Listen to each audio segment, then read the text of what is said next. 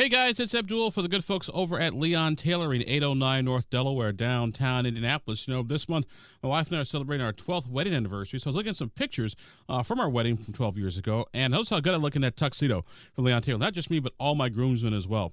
And so if you got a big formal event or a wedding this fall, or maybe wedding next spring, think about our good friends over at Leon Tailoring. Larry, Norm, Kim, and Judy would be happy to see you and happy to make you look as good today as I did 12 years ago. Well, You'll almost look as good as me as 12 years ago. I'm just kidding. Swing on by Leon Tailoring. They'll be happy to see you. 809 North Delaware, downtown Indianapolis.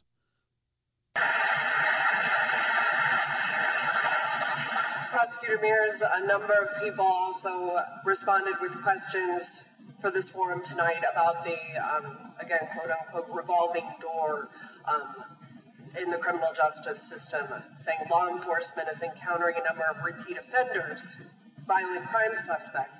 Many of these people are in some form of pretrial or post-conviction status. Do you believe plea agreements for repeat violent offenders should include impactful mandatory executed jail time? There's a lot to unpack there. Yeah. So let's, let, I guess let's start with the, the, the, first part as, as it relates to Bond. I, I see Abdul, he's on a smartphone, it, it looks like there. Uh, and I'm sure many of you in the audience have your smartphones. Google Marion County bond schedule. Go ahead, take your phones. Marion County bond schedule. There we go. Someone says they got it.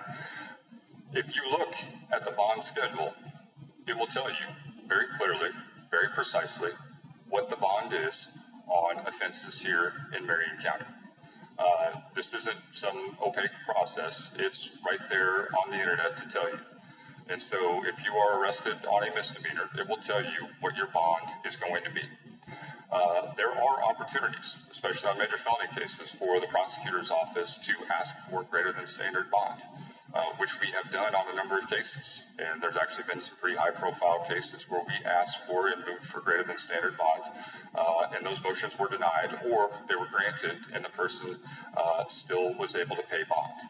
Uh, you know, when I'm in the community and we're having conversations about bond, uh, the simple thing that I hear from the community uh, pretty consistently is the people who are committing the low level stuff who are just poor, I don't want them in jail. The people who are violent, those are the people I want in jail. That's a really common sense approach to what we're dealing with here, but our rules and our procedure doesn't always get us to the result that we desire. Why is it that somebody who we think is dangerous, who has committed a serious felony, gets out on bond because they have $10,000. That doesn't make a ton of sense. Uh, it's not how the federal system operates. Uh, and so there are things that could potentially be done to hopefully correct that uh, and change that so the bond schedule more reflects what the community wants, which is these low level people. We don't want the low level poor people in custody. The violent people, though, why do they get the opportunity to post that $100,000 bond, which is $10,000 or $8,000 now? Why are those opportunities made available to people? And that would be something that would have to be a legislative fix. We're hopeful the legislature will do something about that. Uh, but that's a real challenge that, that we have here in, in the prosecutor's office. I think the I think the second part of that is, you know, when we talk about uh, the bond schedule in, in particular, it's also, you know, we ultimately don't make the decision can make arguments, but at the end of the day, uh, a judge has to make that determination. And keep in mind that the people that are in court, uh, they're represented by counsel too. And they're also pointing out arguments and they're pointing out things that can be said, that should be said, uh, to indicate why this person should potentially be released. Uh, you know, we don't have the ultimate authority in terms of number one, who goes to jail. That's up to the police. And number two, uh, it's the courts who ultimately determine what bond is, and they determine who is released or not. It's not the prosecutor's office. And so I think it's important to understand everybody's role as it relates to this process. Do you want to comment on the procedure? Yes, absolutely. I, I want to comment on, on both parts of uh, the, the question related to both bond and uh, plea deals. Um, first, what I would um, anticipate as uh, your prosecutor is that if there is a problem with the bond schedule, which is set by the Marion County court system, I would work with them. As the prosecutor, as the elected prosecutor, if I see that there's a problem that is with that bond schedule, then I will lead the charge in making the changes uh, that I see uh, that need to be fit and to be made. Now, with respect to, to plea agreements, um, this is one of the many reasons why I'm running for prosecutor. I continually see over and over and over and over plea agreements for one individual where the prosecutor's office agrees to uh, home detention or uh, time that's suspended, but it is always resulting in putting an individual that is, I'm not talking about first time offenders, second time offenders, I'm talking about serious, repeat violent offenders continue to get plea deals that allows them to be in one shape or another back out on our streets. I have started doing something that I, I would actually invite you all to do when you hear on the news, as you will, uh, that somebody has been charged uh, with committing a homicide, I would take that name and I would punch it into my case, mycase.in.gov. Uh, that is allows you to view criminal history uh, yourself or for anyone, civil, all things uh, related and kept by the courts. So I started doing that um, as I was seeing what was happening in our community and I would put in an individual's name, and I would see that the individual had not one, the latest one that I can think of, not one, not two, not three, not four, but 15 different interactions with our criminal justice system uh, before they eventually were charged with taking the lives of somebody else. Now, to me, that tells me that it started off with some pretty small, kind of petty uh, things, and then it's, you could see that the charges started to increase and the level of violence started to increase. But every time, to the tune of four, maybe five times, the prosecutor's office would then cut a plea deal that would some way, shape, or form send this individual home. Now, what I tell you is, what are we doing to help that individual if it's clear that that individual cannot be successful in home detention?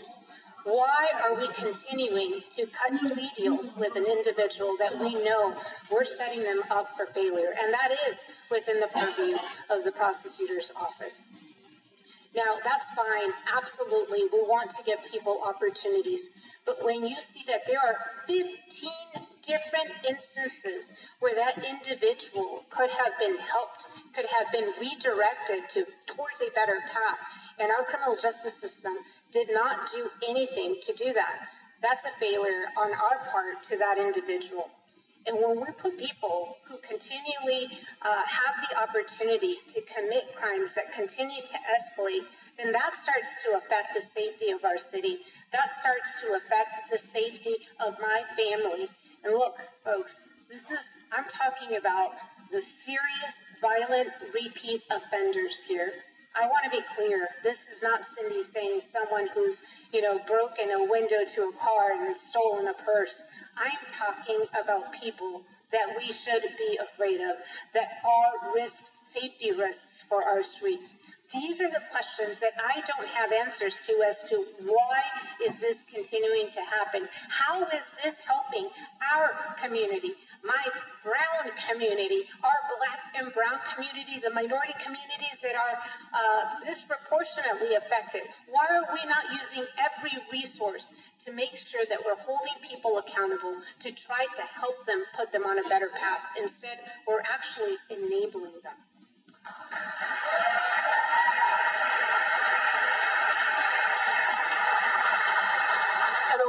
People had questions about this issue and want to know, Prosecutor Mears, you know, is this happening? Is the is the prosecutor's office or the county judges to blame? Like the process that you did touch on a little bit there um, that exists in the system. Um, how is this happening? Well, I think part of it is, as, as a prosecutor's office, you have to be willing to take on difficult cases. And when you take on a challenging case, you might not get the lead charge on a case, but you can't then shy away or be unwilling to take on difficult cases and be willing to stand up in front of a jury and say, hey, this is what we have. Uh, we never thought this case was going to get any better, and we thought it was important to move forward. Uh, and so you're not going to resolve every case to the lead charge.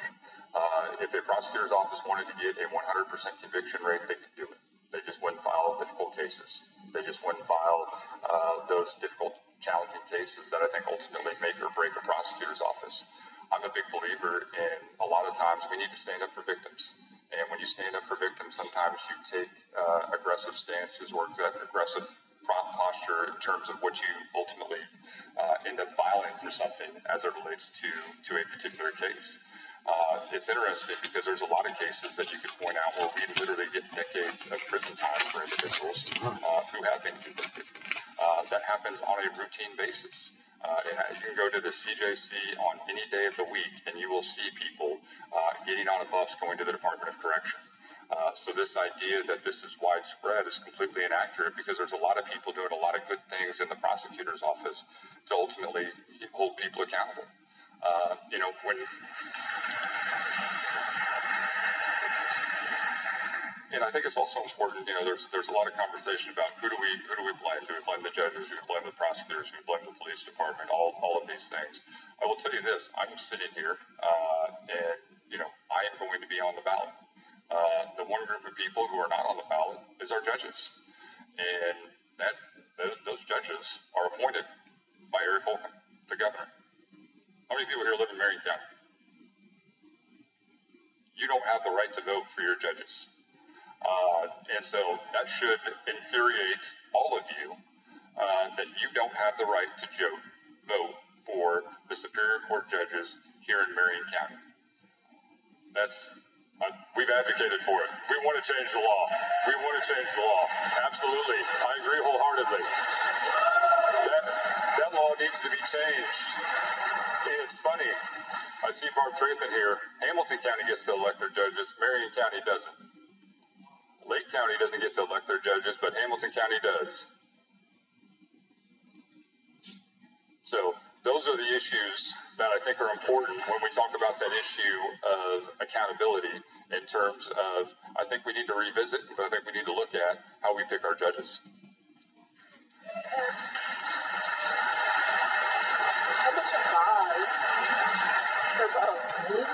Um, Mrs. Carrasco, when we're talking, um, and, Prosecutor Mears talked a little bit about um, the second chance workshops and the work that he's done through those programs to um, to find diversion for people. On the questions people want to know, again, you've mentioned it a couple times, meaningful accountability. How does that include handling communities in a compassionate manner? That's that's an excellent question. Um, you know, it's interesting to me that um, when I talk about accountability, I think the uh, reaction that I have from people is yes, we need a prosecutor's office who is holding people accountable. Equally as important is to have excellent public defenders because our, our criminal justice system is only going to be successful if we have equally talented prosecutors who hold doing their role as equally talented uh, public defenders doing their role. That is how criminal justice system actually is successful. What we have right now is the pendulum has swung too far where we don't necessarily have that advocacy for victims, victims of crime who didn't have a choice. We're actually focusing on how can we uh, give passes to repeat violent offenders, and that has thrown our system out of whack.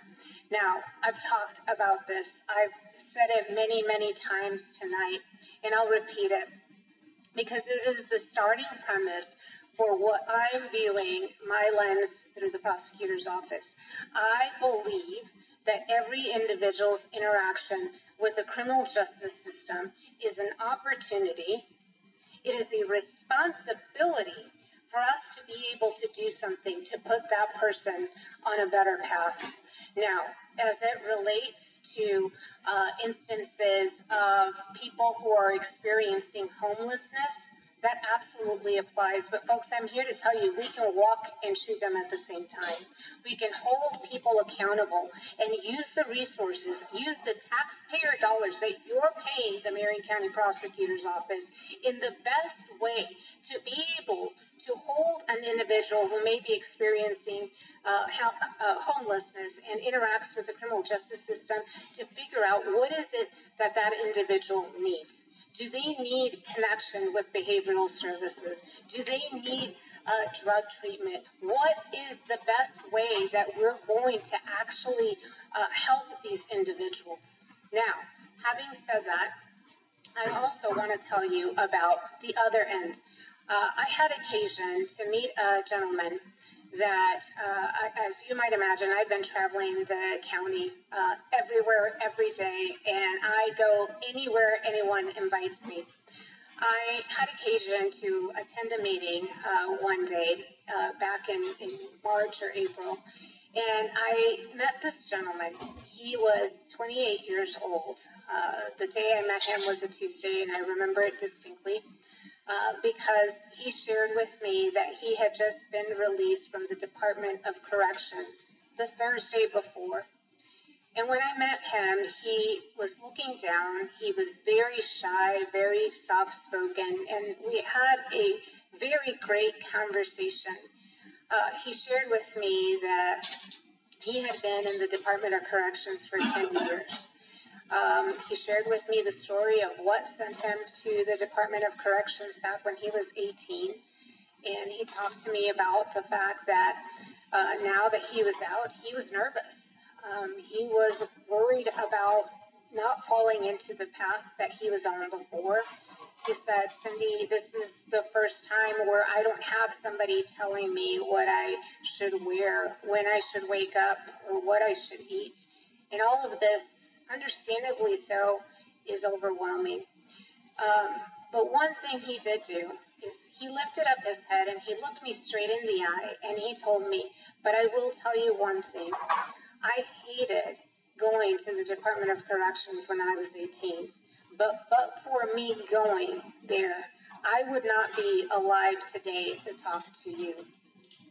So it's those individuals, it's that gentleman that absolutely we have to use our second chance laws, that are laws on the book and that will remain regardless of whoever is prosecutor.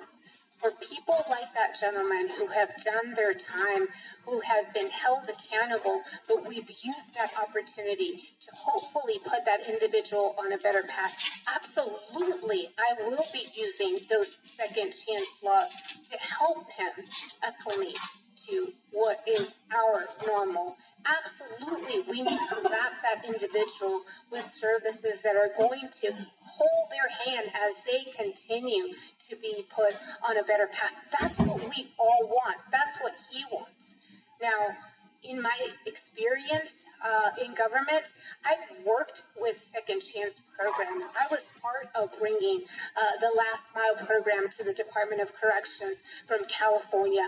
I believe in these programs. That's what I'm talking about accountability. We're never going to be able to connect these folks with these types of programs if we continue to spin the revolving door of our criminal justice system.